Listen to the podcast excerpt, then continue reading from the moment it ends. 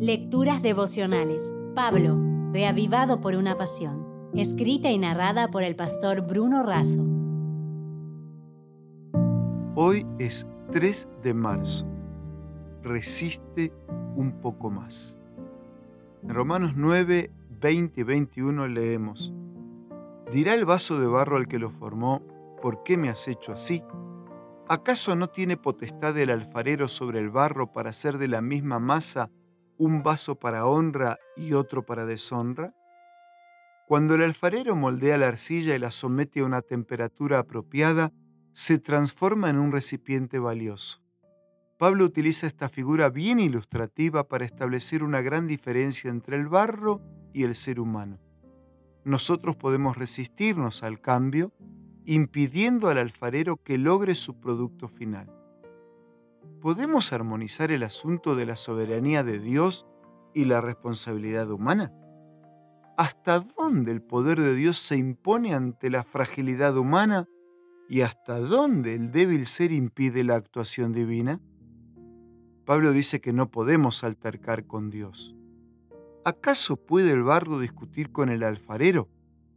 ¿Hay prefabricados vasos de ira listos para oponerse y vasos de misericordia listos para dejarse moldear? El mismo sol que derrite la nieve endurece la arcilla. El sol es el mismo, pero la composición del suelo es diferente. Tanto el sembrador como la semilla son los mismos, pero es la receptividad y la disposición del suelo lo importante.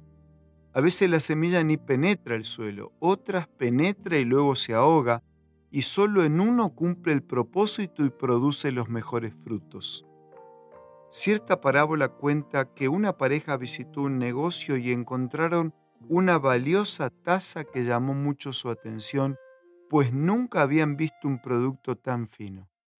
Para su sorpresa, la taza comenzó a hablarles. No siempre he sido así yo solo era un montón de barro hasta que mi alfarero me golpeó y amoldó. Entonces me desesperé y le grité, déjenme en paz. Él sonrió y me dijo, resiste un poco más. Después me puso en un horno. Nunca había sentido tanto calor. Luego él me dejó enfriar, pero solo lo suficiente para ser cepillada y pintada. La pintura era asfixiante. Yo le gritaba, pero él solamente decía, resiste un poco más. Otra vez al horno, ahora mucho más caliente, y otra vez grité y lloré, solo para volver a escuchar, resiste un poco más. Después de un tiempo en la repisa, mi creador me dijo, ahora eres un producto terminado, eres lo que yo tenía en mente cuando te empecé a formar. Amigo, concluyendo nuestra reflexión de hoy, te digo, tal vez haya cosas en tu vida que aún necesitan ser moldeadas.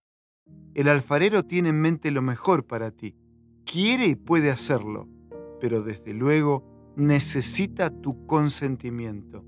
No dudes en entregarte a Él por completo y si estás pasando por dificultades, escucha su voz, resiste un poco más. Si desea obtener más materiales como este, ingrese a editorialaces.com.